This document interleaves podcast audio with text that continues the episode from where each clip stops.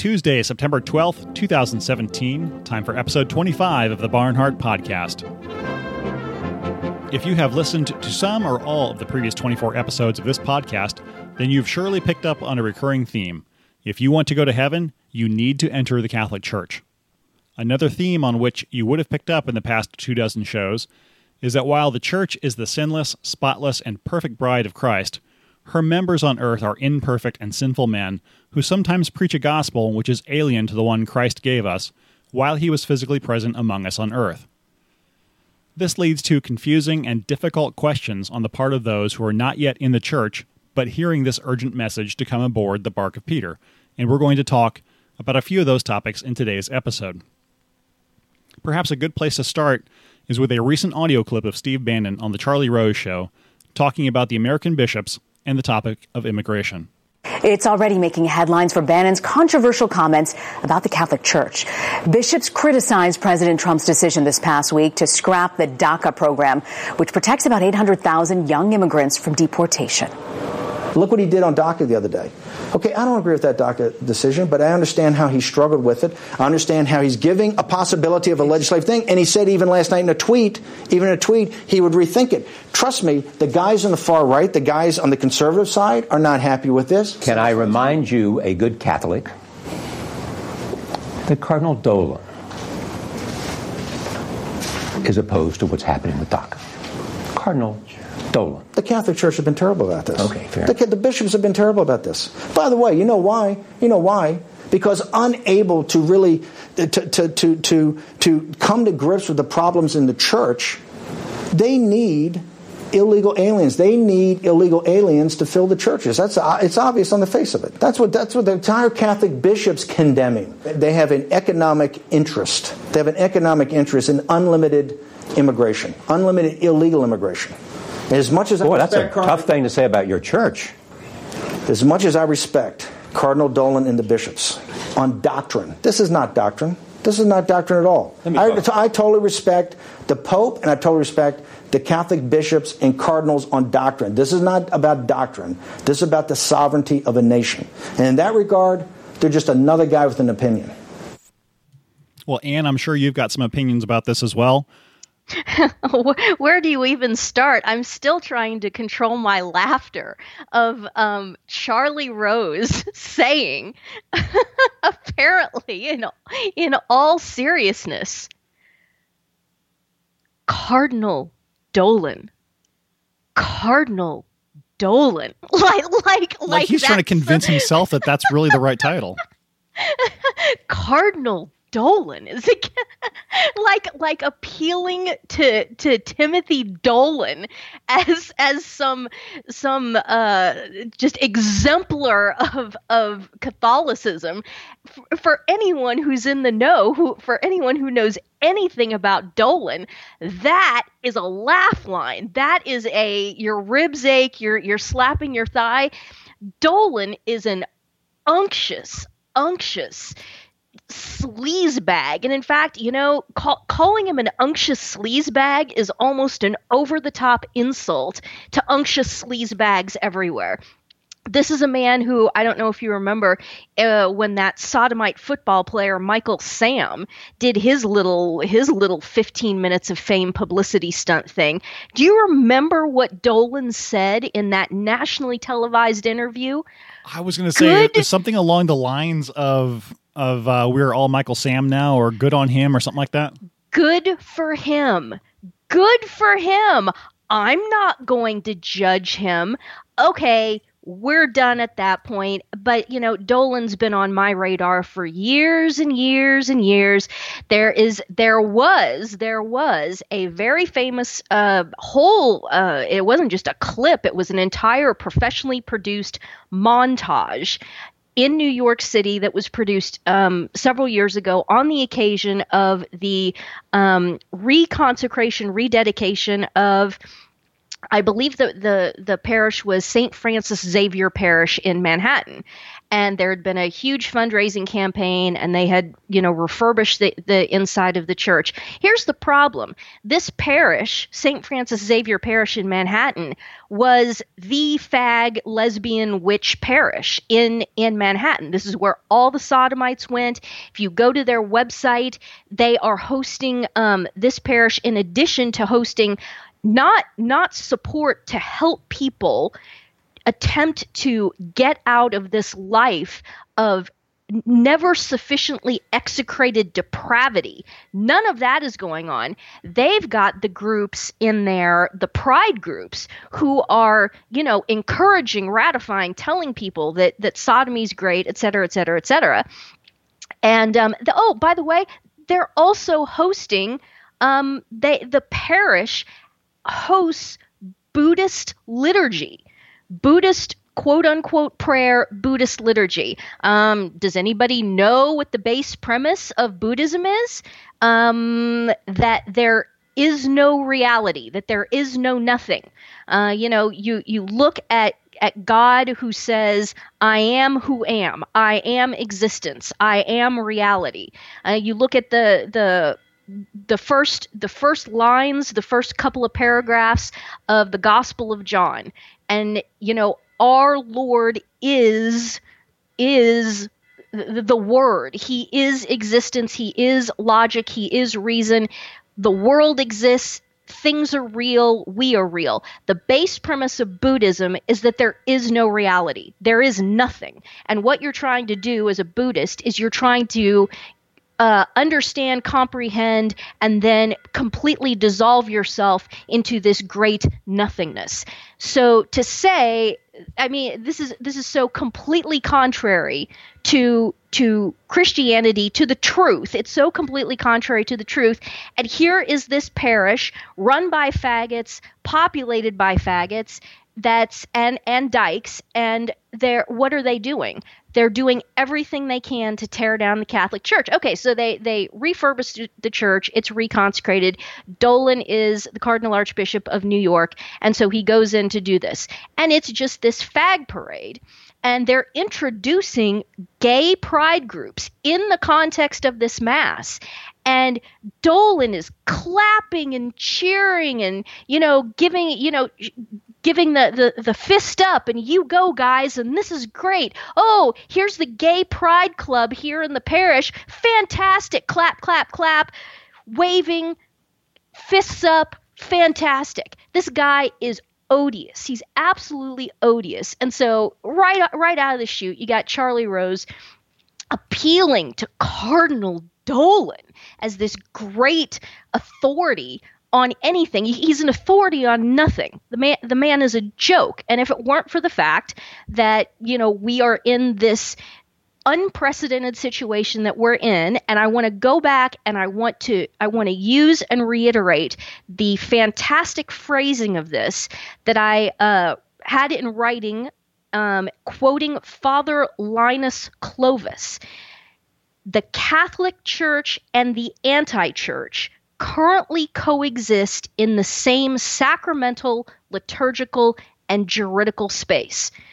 That is the situation. So, you know, Super Nerd opened the podcast today by saying, you know, the, these terrible things are happening, and you know, people how how can it's it's kind of this this almost schizophrenic um, mindset that we have well all of these terrible things are happening but at the same time you know super nerd and i and other catholics are jumping up and down saying you guys you've got to get into the church. You've got to get into the church. You've got to get in the church. And people look at that at first blush and say you're crazy ann you're crazy. You're you're ranting and raving on a near daily basis about how you know the church has been infiltrated by sodomites and communists and freemasons. And that the whole there's just a state of open war right now that the the very men inside the Vatican are literally trying to destroy the church. They're literally trying to tear the whole thing down replace it with something else. Um, I had somebody tell me this week. Uh, I had somebody tell me this week that, uh, and it, the context was highly credible, and the person was highly credible. And what was said to me exactly was, some of the most evil men alive today are inside the Vatican and inside the Curia, and that's absolutely true. And yet here we are jumping up and down saying, "You guys, you got to get in the church. You got to get in the church." Yes, absolutely. And you know what? People are listening, people are paying attention, and people are, are, are saying, yes, that's right. I do need to get into the church, even though it's under attack. In fact, precisely because it's under attack. Precisely, but have you noticed that nobody gives a crap what the United Methodists have to say about marriage, sodomy, or anything else? It's because they have no authority they have no authority. And i think deep down people people are starting to realize that.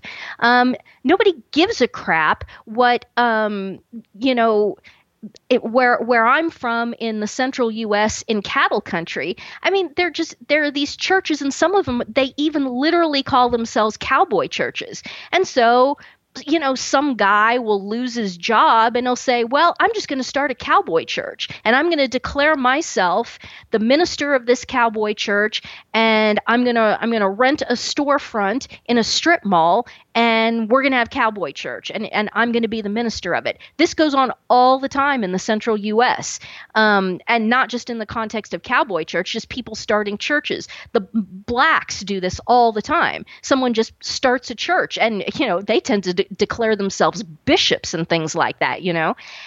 Have you noticed that nobody really gives a crap to what any of these people say about any moral questions about marriage, divorce and remarriage. Nobody cares because they have no authority. I think people are really seeing this attack and starting to wake up and say, "Wait a minute, this is this is hardcore, man. Satan is clearly, clearly behind this and is clearly, you know, making a very intense push at completely destroying human culture and Christian civilization. And where where is the locus of this attack? It's the Catholic Church because the Catholic Church is the only is the only church. It is the only true church and it is the only church that has any authority whatsoever. Hence this massive massive attack and infiltration on the institutional church. So, as as Christians, as Catholics, fulfilling you know, our Lord's command, the Great Commission, to go out and proselytize and get people in in these dark days. How do you go about that? What is the most successful tactic? The most successful tactic is to tell people the unvarnished truth. Tell people the truth. Imagine that. Tell people exactly, precisely what the situation is. Don't sugarcoat it. Don't hide anything tell people the truth because the truth is always attractive. Ladies and gentlemen, here's the truth. The Catholic Church and the anti church currently coexist in the same sacramental, liturgical, and juridical space. And at some point in the not too distant future, it's going to split off. Bergoglio anti Pope Bergoglio. Oh, yeah, by the way, that's another thing. We have this unprecedented situation where we have an anti Pope, and it's not it's not a political question it is it this whole anti-papacy doesn't revolve around you know uh, the fact that the, the pope used to be an absolute monarch of a pretty good sized territory in, in the central swath of Italy, and there were all kinds of political questions, and anti papacies happened. That's not what we're looking at here. We're looking at an anti pope who is uh, probably the false prophet forerunner of the Antichrist. Probably the false prophet forerunner of the Antichrist. And he is literally trying to destroy the Catholic Church. That is Bergoglio's agenda. Which gets into a quote I want to say from C.S. Lewis. Um, I, don't remember, don't remember if it was him or somebody else talking about one of the proofs that the Catholic Church is the correct church is that it had lasted at that point almost 2,000 years, in spite of the fact that the humans running it seemed like they're trying to destroy it at times, in addition to everybody outside the church trying to destroy it. That was the proof that, that there was a divine force guiding and protecting it. Exactly. Oh, and that, and I'm so glad you said that because that's so relevant to, um, to the whole situation with with the anti-papacy. Um, so you've had, yeah, you've had a few spectacularly bad men. Alexander the Sixth Borgia, um, who was who's the other one? Uh, ben- Benedict the Ninth, I think, was a sodomite. Paul VI Montini in in the 1960s and 1970s. He was a sodomite. He was, if not a communist himself, he was extremely communist communist friendly. Um, there were more than a few rumors about John the 23rd as well uh, being a Freemason. John the 23rd is strongly rumored to have been a Freemason, et cetera, et cetera. Well, one of the more far yeah. out theories is that, um, and I, again, this is worth the paper it was written on, something I found on, on the internet.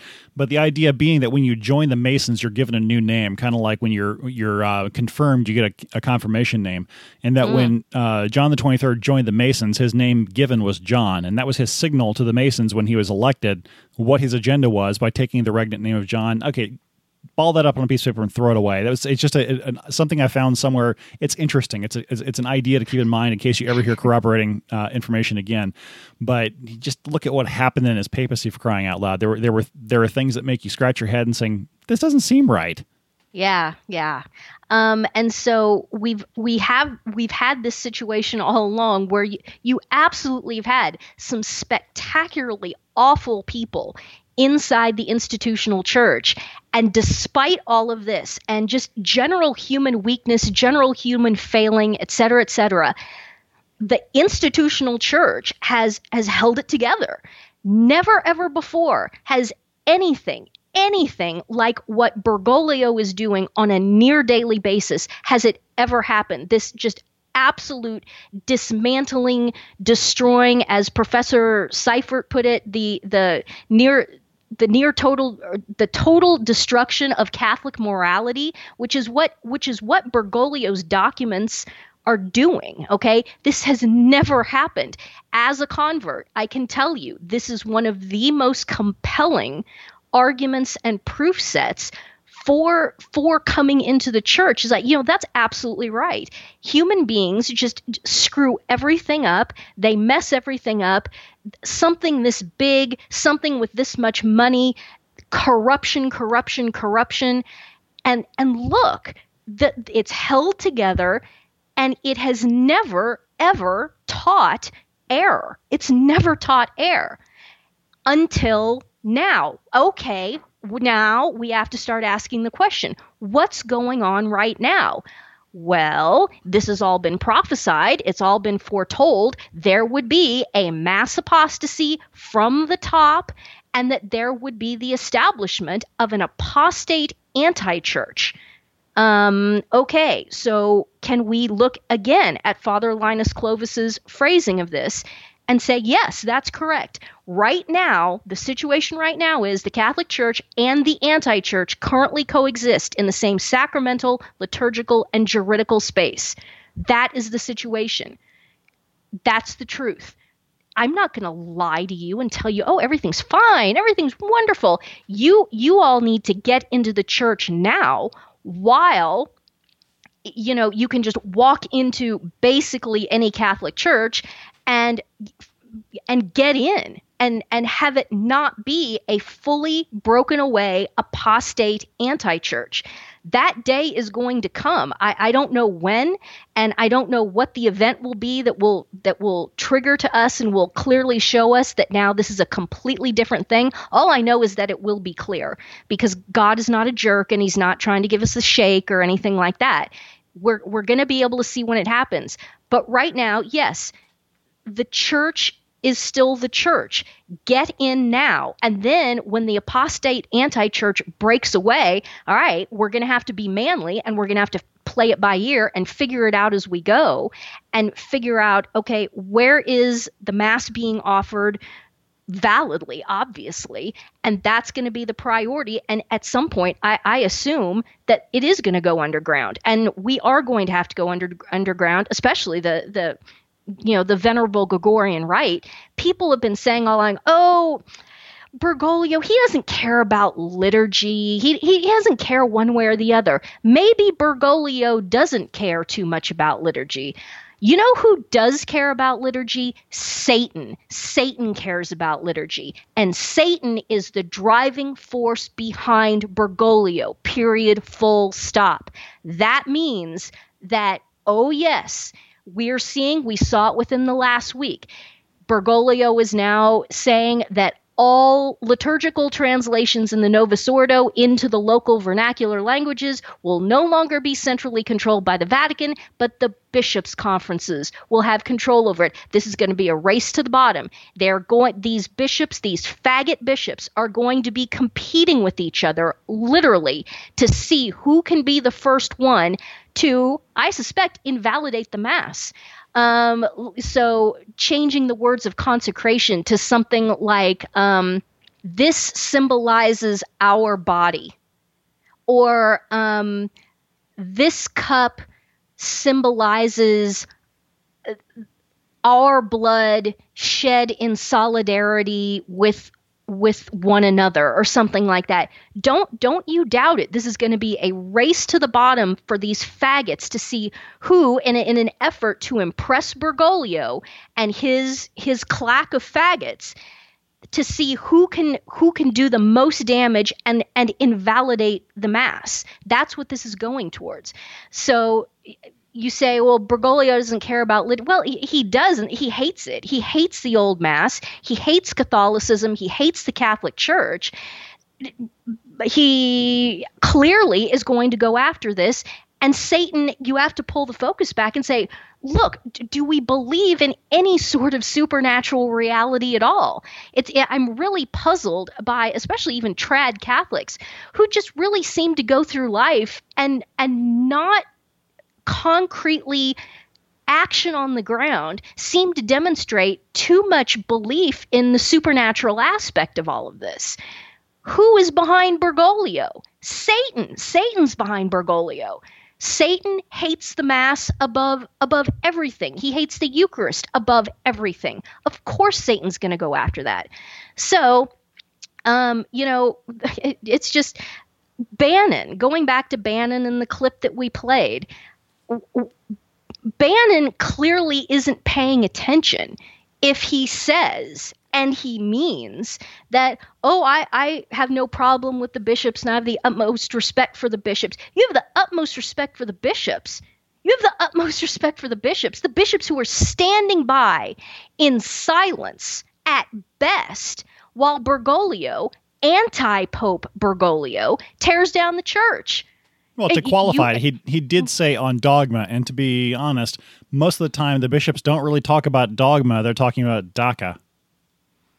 Well, yeah, D A C A, and Ban- what Bannon said. I mean, we've beaten the horse about the fact that yeah, Bannon is absolutely right about the fact that the whole illegal immigrant thing is pure racketeering. That is a pure racketeering scam that the institutional church, remember, the Catholic Church and the anti church currently coexist in the same sacramental, liturgical, and juridical space. So it is a racketeering uh, dynamic here where they are using the bride of Christ as a facade for a massive, massive, basically money laundering scheme. The church, because everybody's fallen away, 90% of have have just left the church, and there's there's not the the revenue stream coming in from traditionally from just you know tithing revenue and so forth. None of that exists. It's basically dried up. The only way that these bishops can generate any sort of income or revenue is to be a a middleman, a for-profit middleman between people and the government. So m- m- using people to generate uh, uh, invoices, basically, one way or the other, be it healthcare delivery, be it education, or now human trafficking. That's what this is. It is human trafficking, and the bishops are they are the ones who are doing this because they are billing the US government tens upon tens upon tens of millions of dollars for this invasion force that's coming across the southern border. Um, so Bannon is correct in that respect. And it's also the same thing in Europe. Same exact thing. The church is getting money in from these Soros organizations, from the, you know, from the EU, et cetera, et cetera. It's exactly the same thing to literally import a Muslim invasion force into Europe for the express purpose of destroying Europe, destroying old Europe as it is. They hate it. They don't want anything. They they want to tear it down. They look at the beauty of you know the cultural richness and patrimony of Italy and and Germany and France and Spain, and they hate it and they want to destroy it. I, I can't overemphasize this enough. They actively, consciously want to destroy, let's be honest, white Christian civilization. They want to destroy white Christian civilization. Self loathing. In, in, terms of history ahead. rhyming again, one of the original 12 bishops was overly concerned with money as well. And he's also the one who had a big problem with the Eucharist, too. And so we see Indeed. this theme coming around again. Certainly, certainly.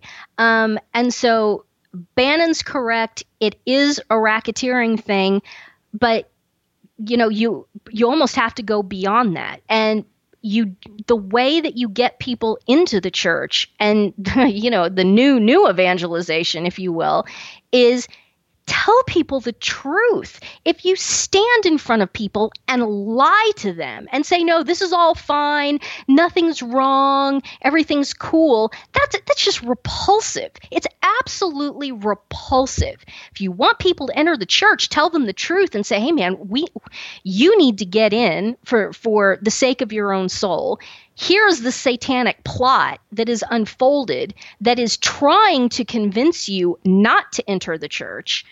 And here's why it's so urgent that you do it. And please, we, we need your help. Join up with us and fight this. And you know what? People will. People will do that, but not if you lie to them. You got to tell them the truth.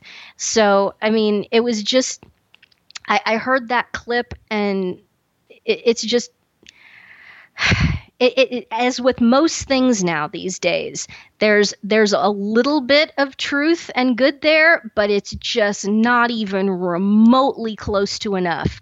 Bannon, what Bannon said was about half right, but then he just people just won't take things all the way to the truth it has to be 100% with the truth. You can't be 70%. You have to be at 100%. That's the only acceptable level.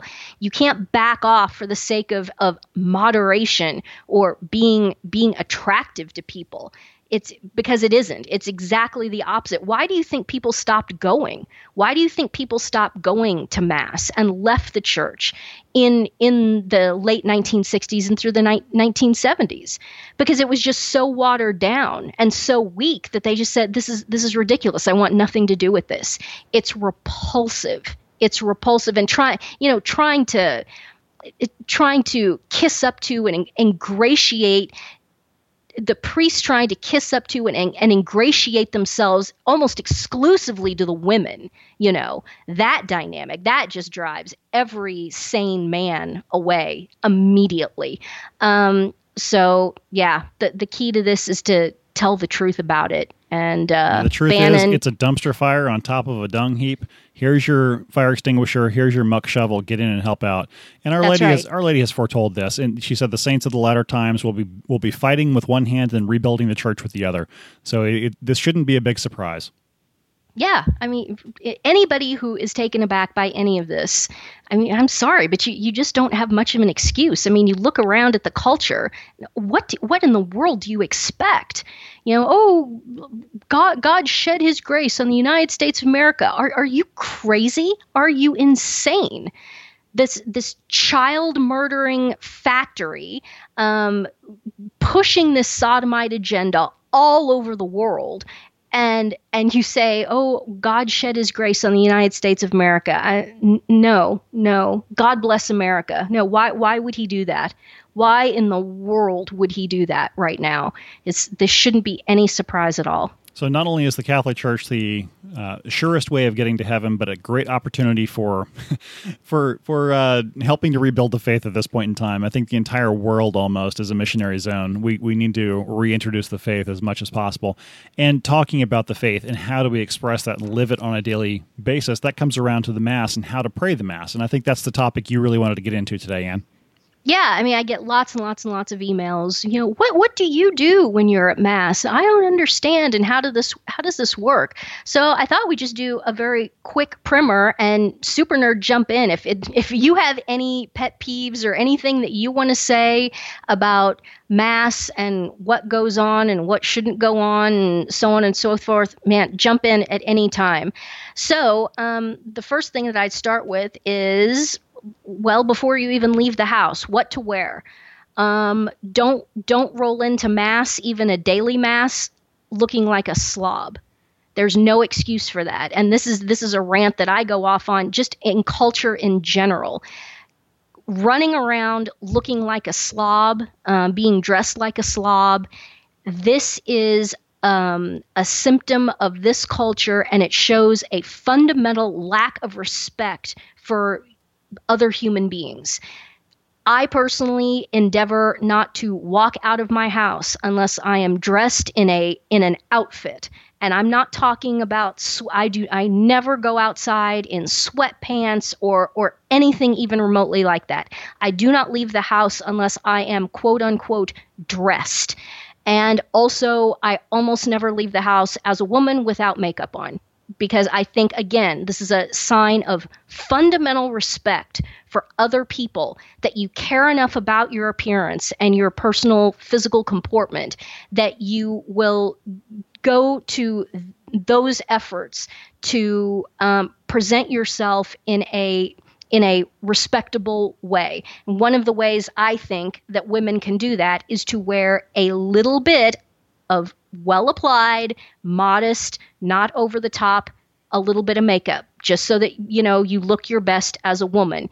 Beauty is a constitutive quality of God. It is not a bad thing to in your physical person do what you can to make yourself a little bit beautiful if if you possibly can. So I will I will say that that's my rant, and I'm sure there's people out there listening who say, "Oh my gosh, she's a whore, she's a Jezebel." Yeah, because I wear lip gloss. I, I I, if if you want to make that argument, go ahead, but. I don't know. I it, for me, it's it's a sign of respect to others just to appear well.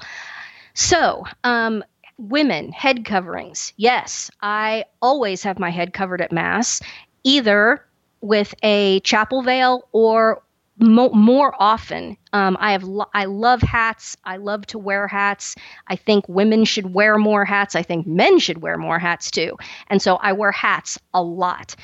Always though yes i think women should have their head covered at mass. Absolutely.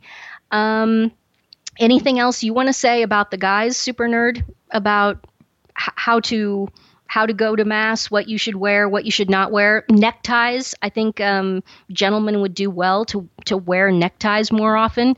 It's not that big of a deal, well, present, and it's something. Presenting yourself well really comes across as expressing the dignity of the human person, and that has to do with the fact that we are rational animals redeemed by the blood of Christ uh, because we have that share of, of divine life or have the ability to gain in that share of divine life, that's what sets us apart from the rest of the animal kingdom.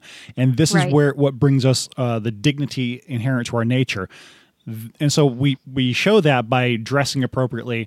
Uh, you wouldn't go to a job interview wearing t-shirt and flip flop. Well, maybe in maybe in Silicon Valley, but that's that's different. That's not reality. That's but that's see, California. but I'm, I'm glad you said that because that whole Silicon Valley culture, where it's you know just wear flip flops and wear wife beater shirts and, and things like that all the time. That is a direct corollary to the cultural problem. You see that whole devolving down of everything, everything, everything until you see people running around, you know, mostly naked or trying to be as close to naked as they can possibly be. And it, that's exactly it because this culture is trying to get man to convince himself that he's basically an animal. So I'm glad that you said that. Well, I just saw something recently with regard to the uh, hurricane that just beat up on Florida talking about people who left their abandoned their animals behind, um, wanting to refer to animals having rights the same as human animals have rights. Just we're setting aside the whole idea that humans are special, and we're we're going to say they're just like the rest of the animals, a little bit different. Just you know, two legs are better than four apparently, but that's only this week. And so the the idea that some people are, are, are pushing, more than a few people on the left are pushing that humans are just animals and so the, the question yes. of who has rights, uh, this is going to get a little crazier as we go. Just denying the whole idea, well, denying a whole bunch of things, really, but the inherent dignity of the human being is the ability to reason. You know, show me an animal who can reason, and then I'll, I'll engage you in the argument about whether or not animals should have rights. Right. And so something I, it occurred to me that men, uh, you know, when I was talking about as a woman, put on a little makeup, put on a little lip gloss, just so you look a little bit, a little bit perky and a little bit nice. Men men i think should they should keep their hair cut. They should shave. You should keep your your facial hair groomed and looking good and in check whether you have facial hair or whether you're clean shaven. This business of people running around just kind of willy-nilly this is very this is very um very popular and very trendy now for men to just always perpetually look like they've got, you know, about two days worth of growth or something. Basically, to look like a slob, basically, to look like, uh, you know, some sort of a quasi animal running around. Show some respect for yourself and for other people and for God Almighty, who this unbelievable gift that we're given that we're even able to go to mass you know we're able to go and be at, at the foot of the cross you, you hear a lot of people today say, "Well, Jesus Jesus doesn't care what I'm wearing." Actually, yeah, yeah, he really he kind of does because what you're wearing speaks volumes about your your mindset, your comportment, um, your self respect, your respect for other people, and your respect for God and His holy church. So this whole argument that Jesus doesn't care what I'm wearing that that's that's weak and it falls flat very very quickly.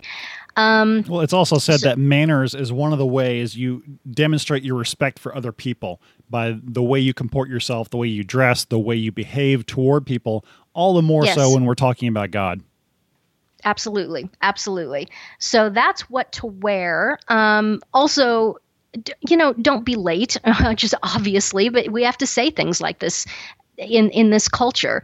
Um, d- don't be late to mass. Show up on time. Um, mass might start late, and but that's neither here nor there. You need to be there on time. Um, when when you enter a Catholic church, silence there should be silence. If you have to, to communicate anything to anybody, it should be at a whisper and it should be with the absolute minimal amount of words. You don't roll into church and act like it's a social situation. You don't roll in and be start greeting everybody and oh there's my buddy this there's my buddy that this this is not a socializing space okay? The the the nave of the church is not a socializing space. And for heaven's place, sakes put your phone on airplane mode or leave it in the car. Yes absolutely. Silence your phone. And in fact it's gotten to the point now where you know everybody has has a setting on their phone where it can just be set to vibrate. Some of those vibrates are so loud that it's basically just a muffled ring. I would say completely silence the thing or leave it leave it in the car, leave it elsewhere. Don't bring it in. The other thing that bears mentioning about that, and I'm glad you mentioned the phones, is these phones now um, they listen facebook google they have now settings in these phones where the phone is listening. And so it's listening for keywords in order to drive advertising content at people. And I mean, obviously, this can be used in an extremely nefarious way. They're basically little surveillance devices. You should assume at all times that your phone is listening. Okay. That's just the technology now.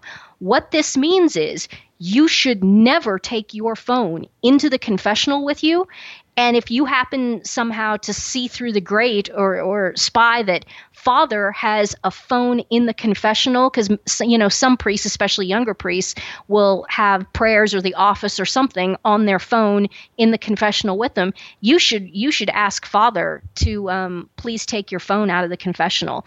This is, this is getting to be a pretty serious concern now. Don't take the phone into the confessional with you. Never, ever, ever. And turn it off. Oh, I was, was going to say um, about ten years ago, I, I shared with a priest uh, a story. It was from the FBI, I believe. They it was a, it was a mob case where even though the mobsters had their phones turned off, the FBI was able to turn it back on and use the the, the microphones on the phones in order to do wiretaps, ro- yeah. roving wiretaps, basically.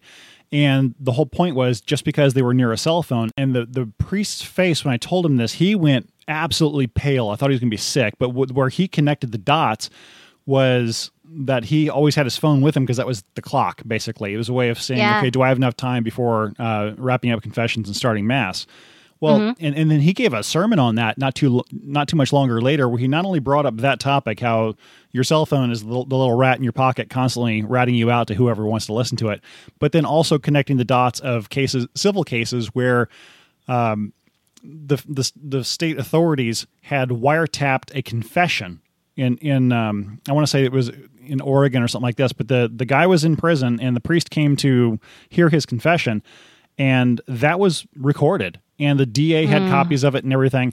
And it took uh, the apostolic nuncio uh, to suppress it. They would never uh, delete it, though. The point being that uh, civil authorities will record things they should not do, such as confessions. And your phone is a is a wiretap device, basically.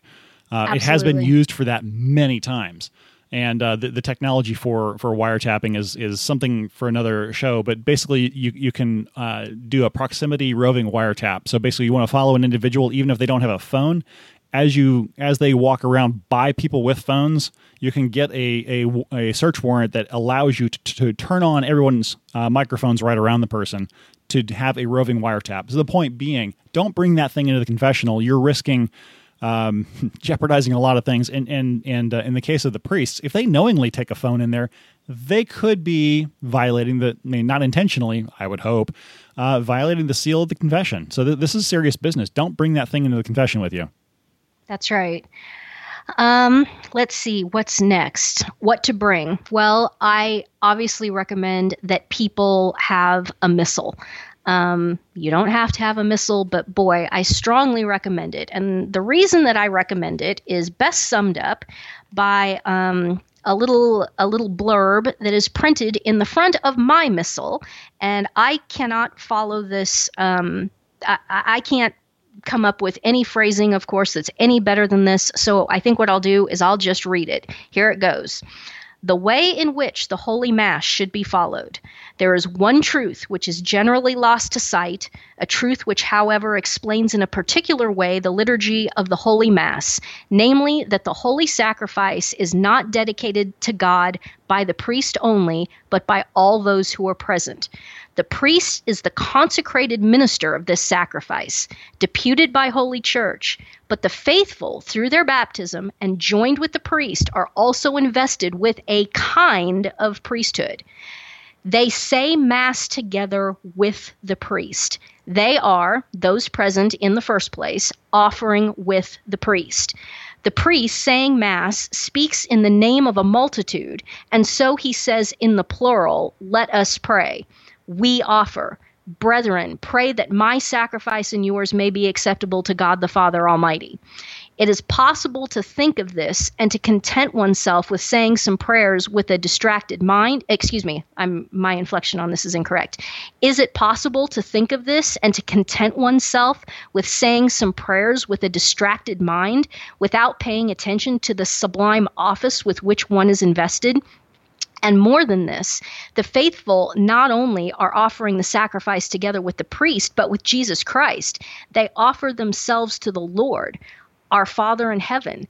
This is brought out in the prayer after the offering of the wine.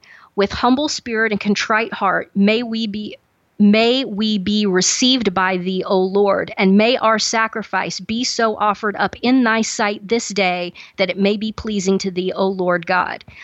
Always bear in mind this exalted and comforting thought when hearing Mass, and you will avoid reciting the prayers too quickly without paying attention to the wonder that is being performed only a few steps from the place where you are. The best way of hearing Mass is to join in spirit with the priest and to follow closely all that happens at the altar.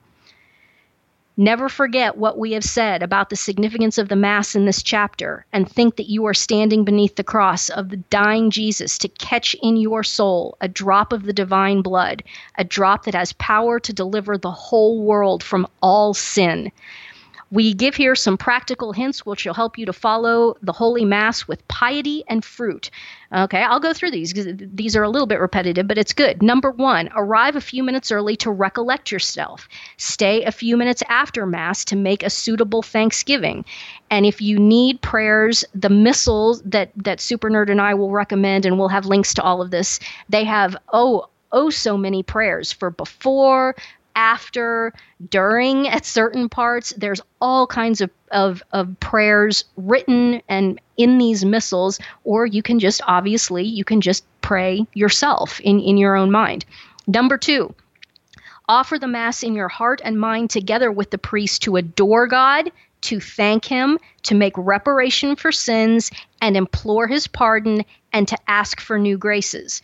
Number three, follow along in your missal, reading the prayers of the Mass together with the priest and the sacred ministers. Number four, where it is the custom, sing the chants of the ordinary of the Mass together with the choir at High Mass and answer the prayers in Latin together with the servers at Low Mass. I'm going to have a comment on that in a moment. Where this is not the custom, then follow along with your mind and your heart. During the canon of the Mass, number five, during the canon of the Mass, at the memento of the living and the memento of the dead, call to mind your family, friends, and benefactors whom you wish to have a share in the graces of this holy sacrifice. And that's the end of the little preface in my missal. Um, so, I guess a couple of things. First, just re-emphasizing yes, you you should. The, the, word is active participation, and the whole lie about um, the promulgation of the Novus Ordo and all of this is that well, the old mass it's basically impossible for any nobody's none of the faithful are actively participating and so we have to make this novus ordo mass where all of the people are doing all of the things on the altar and the priest does basically it, it, you go to some novus ordo masses and all the priest does is the consecration and then he basically just goes and sits down. Everyone else is doing everything else including laity women in the sanctuary. It's absolute disaster. This is a lie. This is a lie from the pit of hell that there is no active participation of the lay faithful in the old mass. Um, well, you, you mentioned, You mentioned earlier the whole idea that we, we, we pray the Mass together. And this is symbolized in the offering of the wine. You even mentioned the wine. That uh, about 99.9% uh, of what is in the chalice is wine, but then Father will add one or two drops of water. That is mm-hmm. symbolizing mm-hmm. humanity and those of those of us here present who bring their their offerings, their sacrifices, their prayers, and that commingles with the wine to the point that it is indistinguishable, and that is offered up to God at, at the consecration. So it, it is it's symbolic and real at the same time that yes. we're we're in this together. It's it's the priest who is doing it on our behalf in terms of being the consecrated minister because we are not consecrated ministers. We cannot effect transubstantiation. The priest does that. But we are doing this together. And yes, there is an active participation that takes place there. It's mental though. If you're running your trap thinking this is how I actively participate, you've completely missed the idea. Right, exactly. So, as the missal, this little blurb in the missal said, ideally, when you are at Mass, you should have a missal and you should be following and paying attention to everything that goes on up on the altar. And they say well and it's low mass it's silent. You you can't follow anything. Oh yes you can. Oh yes you can. If you go to mass for any length of time and i'm talking about low um low Tridentine Mass, which is what most daily masses are. And in a lot of places, that's all you get on Sundays too, because they just don't have the the personnel and the ability to do high sung masses.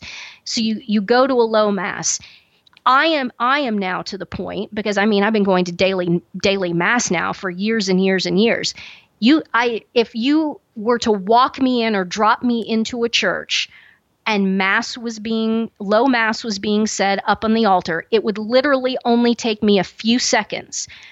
I could see by what the priest is doing where he's standing the arrangement of um, the missal on the altar where is the missal what side is it on um, et cetera et cetera. I can tell you exactly where we are in the mass within just a few seconds. And understand most of the mass is is silent. A good portion of it is silent you can tell exactly. The other thing that's really cool about the Mass is that there are a series of what I think of as, as like road markers where the priest will say will say the first three lines of a certain prayer out loud and one of the things that one of the reasons for that is so the faithful can kind of resynchronize with the priest and say, okay, now he's at the now he's at the nobis quoque peccatoribus, you know, and and to us also thy sinful servants. Okay, he's at that prayer right now.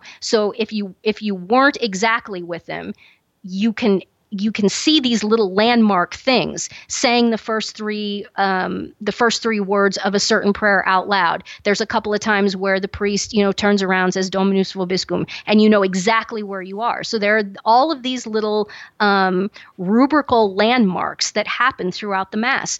You just have to go. You have to go and you just have to learn the mass and learn how to do these things. And it, it's not it's actually not difficult at all all you need basically the first time through is to have someone help you show you how your missal is laid out.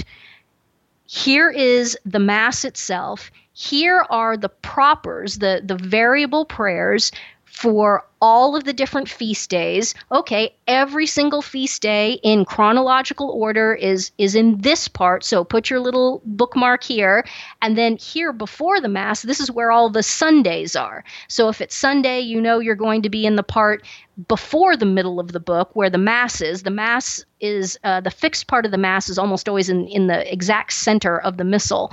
And then you know the sundays are before the daily feasts in the whole calendar, the whole year. I mean, my missal, it's a it's a 1962 Baronius Press, um, 1962 meaning that's the liturgical book, not when it was made. It I I bought it brand new 10 years ago um, and it's starting to actually fall apart but i measured it it is um, seven inches long, four and a half inches wide, and it is two inches tall. And it has, I think it has like 2,200 pages, um, and it fits. It fits in my purse. It it's it's not teeny tiny, but it fits in my purse, and so it, it just goes around with me all the time. Um, so how do you get one? Well, it's you can buy them off of Amazon. Um, I would recommend, and and Super Nerd, you can chime in if you have any thoughts on this. I would get a 1962 missal because that's what almost all of the Tridentine masses that are said today in the world, the vast, vast, vast majority of them are according to the 1962 missal. And so that's the one that you want. The 1962 missal has has problems and after the triumph of the immaculate heart without any question it will be revised things will be changed. Um, i want to make clear there's a big misconception amongst trads.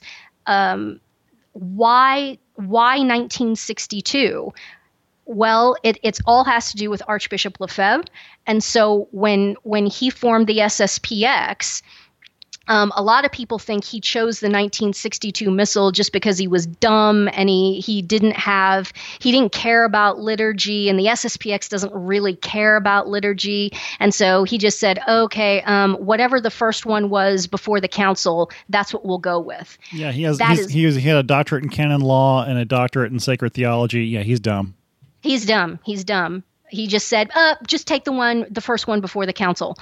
No, the reason why he took the 1962 missal is because he felt it was more important to um, to counter any accusations of sedevacantism, uh, that or that he was a, a subscriber to the Siri thesis or any of these things, and so it was very very important to him that he have that he use the missal that was promulgated after the death of Pius XII. You see what I'm saying? That's why he chose it. It was to it was to beat down and completely refute any notion that he was a sedevacantist and that he was a person who believed that that the see was empty since the death of Pius XII. That's why he chose 62. And, and, and that's the missal the priests are using for saying the Mass. And and I, I, point that out to say that one of my favorite hand missals is actually the St. Andrew Daily Missal, which I believe is a 1945 edition. And mm-hmm, it, mm-hmm. The, one of the reasons I like that is the Sunday Masses has usually a page or at least several paragraphs describing the feast for that Sunday including what's being read in the breviary that week. I mean, it's it's a, a course on church history. Uh, it's a course in theology. It's a course on on on the, um, the the mass that you're going to be going to as well, and it really helps to prepare you. Uh, what are the themes on which you should be meditating while you're mm-hmm. at mass and that really gets to that active participation of contemplation that's that's the real active participation at mass for the faithful we're not up there um, on on the altar saying the mass or even you know not counting the the altar servers we're not actively taking part on on the other side of the communion rail if your church has a communion rail. That's that's another topic entirely. But yeah. I, I, I, like that that particular missal because the the richness of the the material, even before you start the mass, uh, really sets the tone for what is this Sunday's liturgy all about in terms of the readings, in terms of the the, the mode, where the where the church is this time of year in, in the breviary, etc. Another good missal is the Angelus Press missal. Uh, mm-hmm. That was. Um, that project would kind of had a synthesis of several different hand missals and updated to I think I want to say it was the mid 90s when that was done. So um, it, the the whole point was it was getting harder to find really good hand missals that you could still order that weren't um, really getting starting to get archaic. So that was a project just to get something a little more up to date. Uh, there are any number of, of good hand missals. Um, not just one. I've never actually used the Baronius uh, missal, but uh, I, I, know a lot of people who do, and it, it's certainly a valid option. Yeah, and just a quick note about the the 45 missal that you mentioned that you have. I have a friend who has one of those, and um, it, just a little caveat: there are some differences. There are a few feasts that are different, et cetera, et cetera.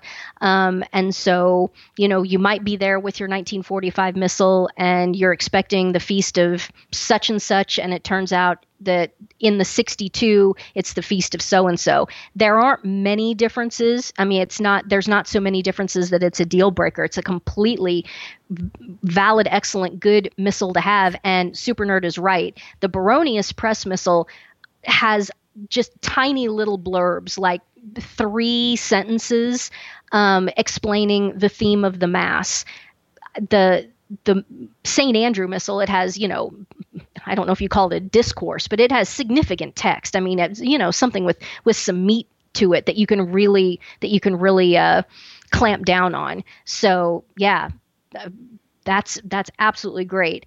Um, let's see where to go from here how big it is how to get one. Oh they cost about 50 bucks. I mean you know that's what i paid for mine um, 10 years ago.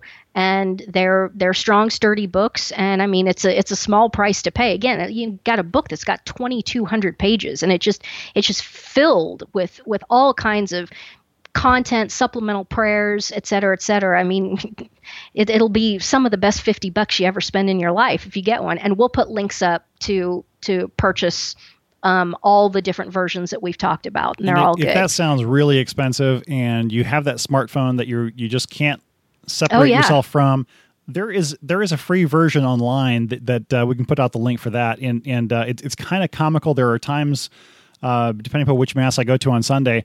Uh, some folks have iPads and they're following the mass on the iPad, which I thought was cool until I saw it in action. That, that glowing blue light out of the corner of my eyes is just kind of weird, but uh, Yeah. you know, it, it works. Um, so we, we can send the link out for that, if for no other reason than to prepare. And that's one of the things I wanted to mention is that um, following along, uh, the active participation, in my mind, is more contemplation than anything else.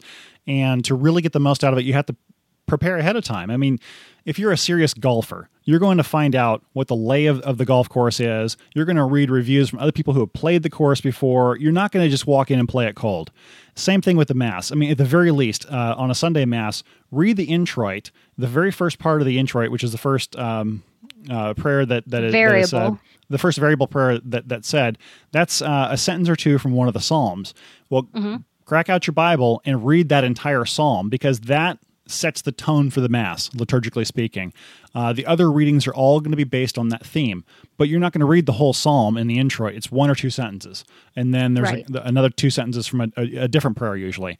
So read ahead of time read the epistle and gospel read if you have access to it the breviary all of this is put together in an organic sense so that if you are not looking at at, at um, the liturgy or the readings until you are at mass and halfway through mass it's it's like trying to navigate a country and the first time you ever get there you're halfway trying to to get from city A to city B you're finally pulling out the map for the first time and saying well what side of the road do they drive on here?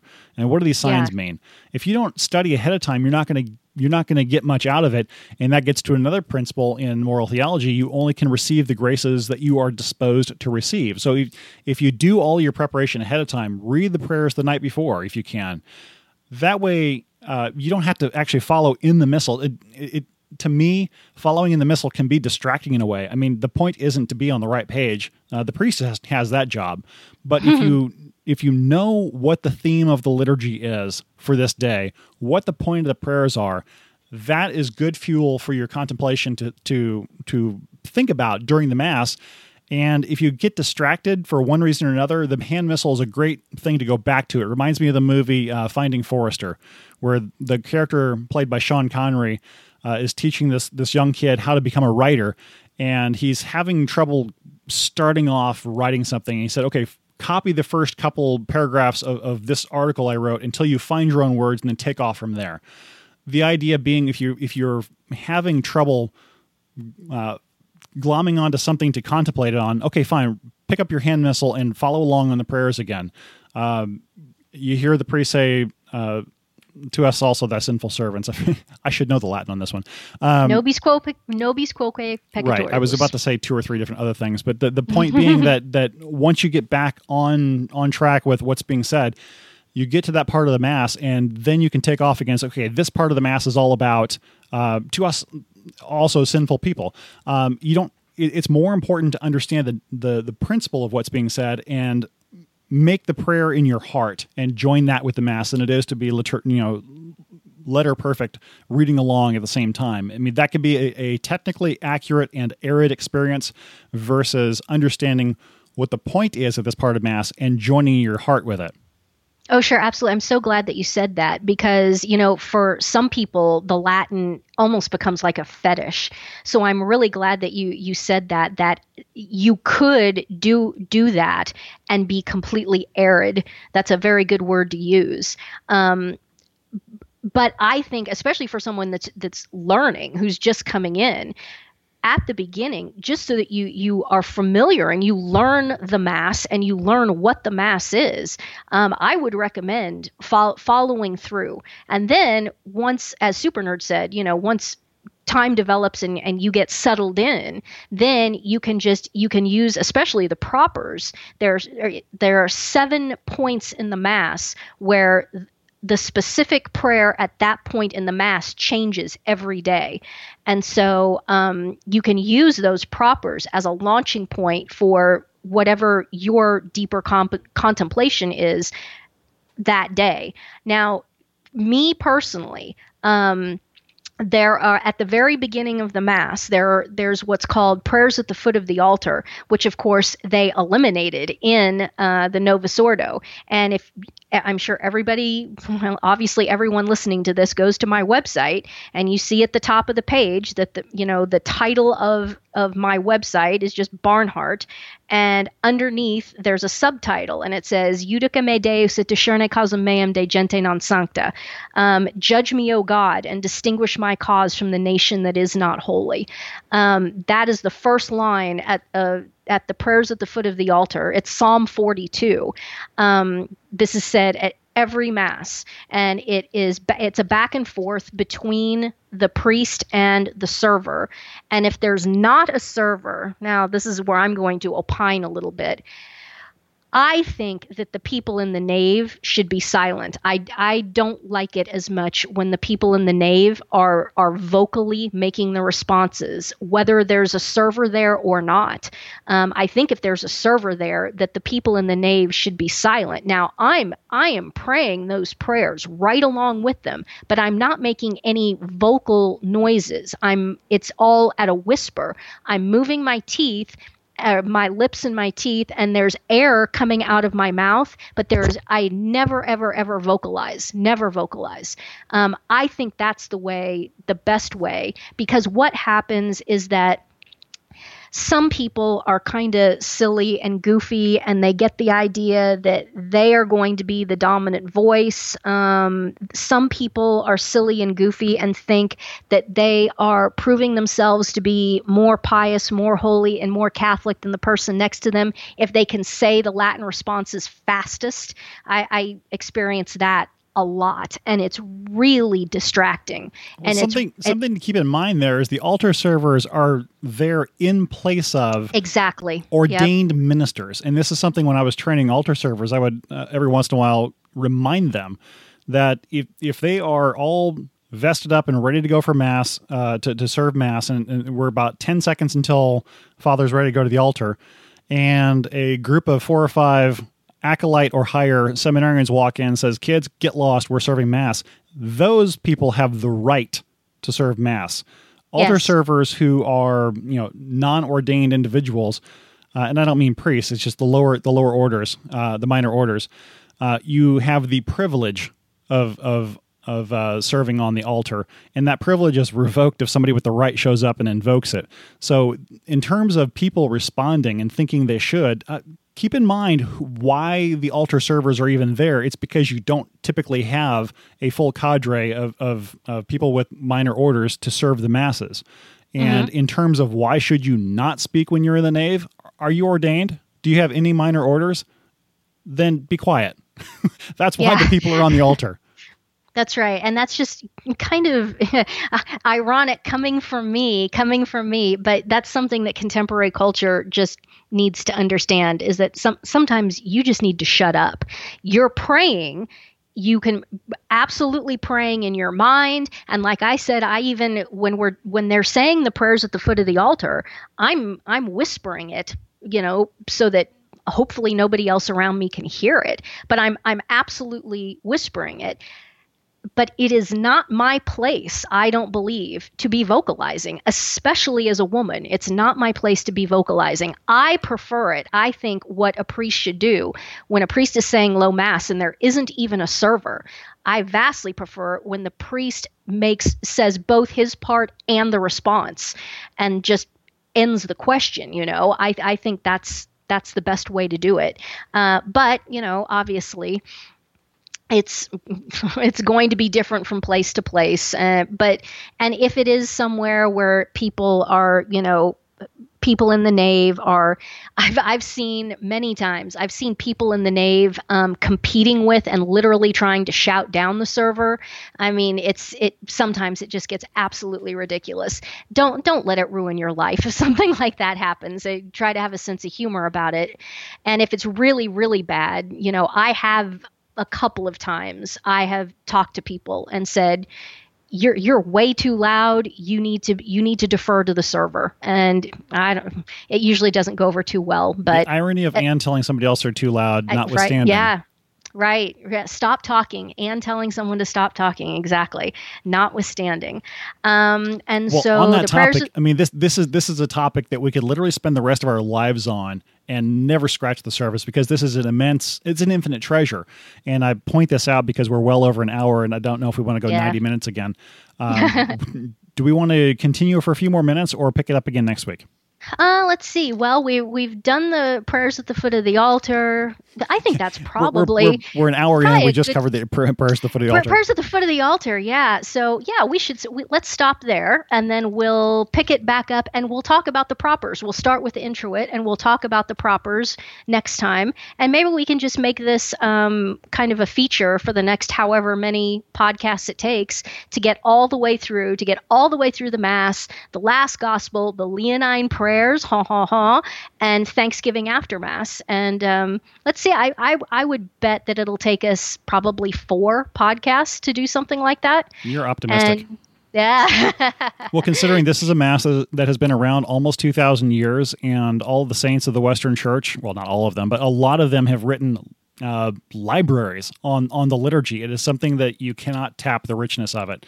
And, and so, you know, it's an ambitious project to even try to address it at all because there are so many levels of, of significance and meaning that just getting through the most basic level can be daunting. But to the point, um, we are targeting people who are, well, at least we, we said at the top of the, the episode, people who are not yet Catholic and who want to learn something about the faith. So maybe I shouldn't be so grandiose and so intimidating with the idea of, of the. well, but also also super nerd Novus Ordois who are looking at what's going on and saying, you know what, I I think I do want to go and check out the Latin Mass and see what's going on there. I think a lot of Novus Ordo Novus Ordois in particular have been lied to and told, you know, the old Mass is terrible and you can't understand anything and it's completely dry experience, blah blah blah. When it's exactly the opposite. Well, if you It don't try the- to understand it, it will be ununderstandable. I mean, it, I've Right, made the yeah. analogy to going to the opera before, and I use that because this is something I've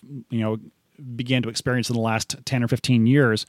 You can't go into an opera cold and expect to get anything out of it. You've got to study the libretto ahead of time. You've got to listen to the music. You've got to understand, in some cases, what was the the, the history and the political circumstances at the time that the, the play or, or the opera was composed. And for example, Marriage of Figaro, you've kind of got to know a little bit about the fact of what's going on in France and the, the situation of, of Emperor Joseph in, in, in, in um, Austria at the time to really get the full sense of, of the conflict that is happening, not just on the surface, but even behind the scenes and the different levels down, and how the political conflict is not there in the text of, of, of the opera, but it gets added into the music. The Mass is way more rich even than that. Oh, yeah. Absolutely everything, everything in the Mass has purpose and meaning. And the Roman Rite in particular, um, it, it's it seems to me that it's just it's just the perfection. It is it is the liturgical perfection of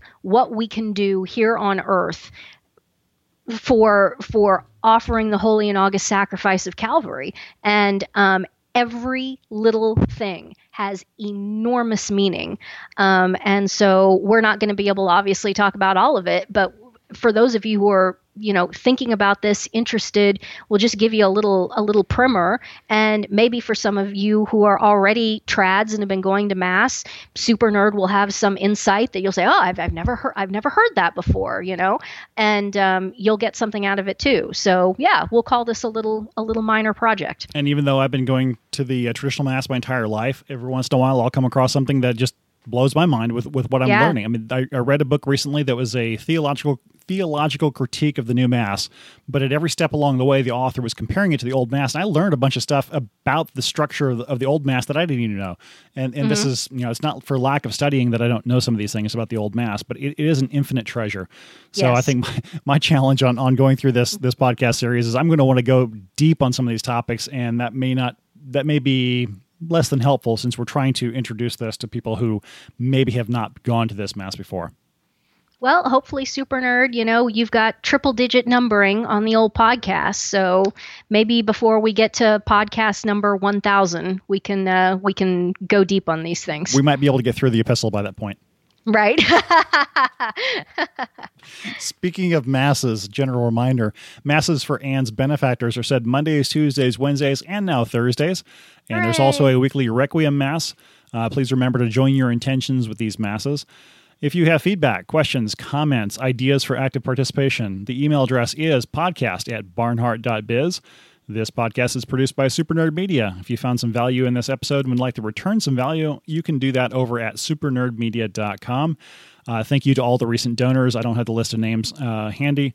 I do want to um, say a special thank you to, well, let's just say K is, is the first initial of his name, who sent a, a very nice uh, note and also pointing out that uh, he listened to podcast 10 through 23 on a cross country trip, uh, taking his daughter to college. And uh, she, he said, Let Ann know that she has a convert listener in his daughter and that your frank talk has helped strengthen her Catholic faith. So that, that is awesome. Um, any parting ideas and thoughts or points of contemplation for active participation for this week?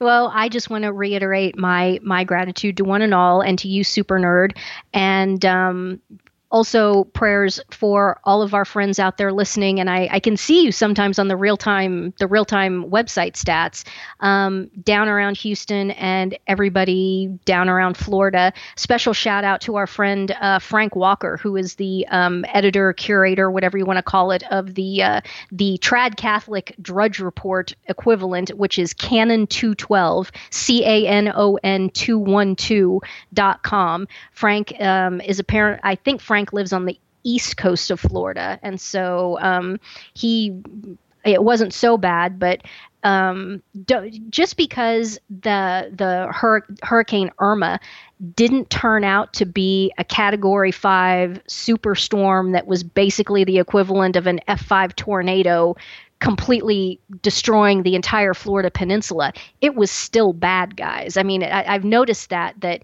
you know, well, if it isn't the the biggest, most horrible thing ever, then it must not have been any big deal at all. Uh, it was still a big deal, and a lot of people are are going to be suffering, both on the Florida peninsula and in Houston. So. Um, we'll keep those people in, in our in our thoughts and prayers and um, uh, reiterating be very careful about who you donate money to.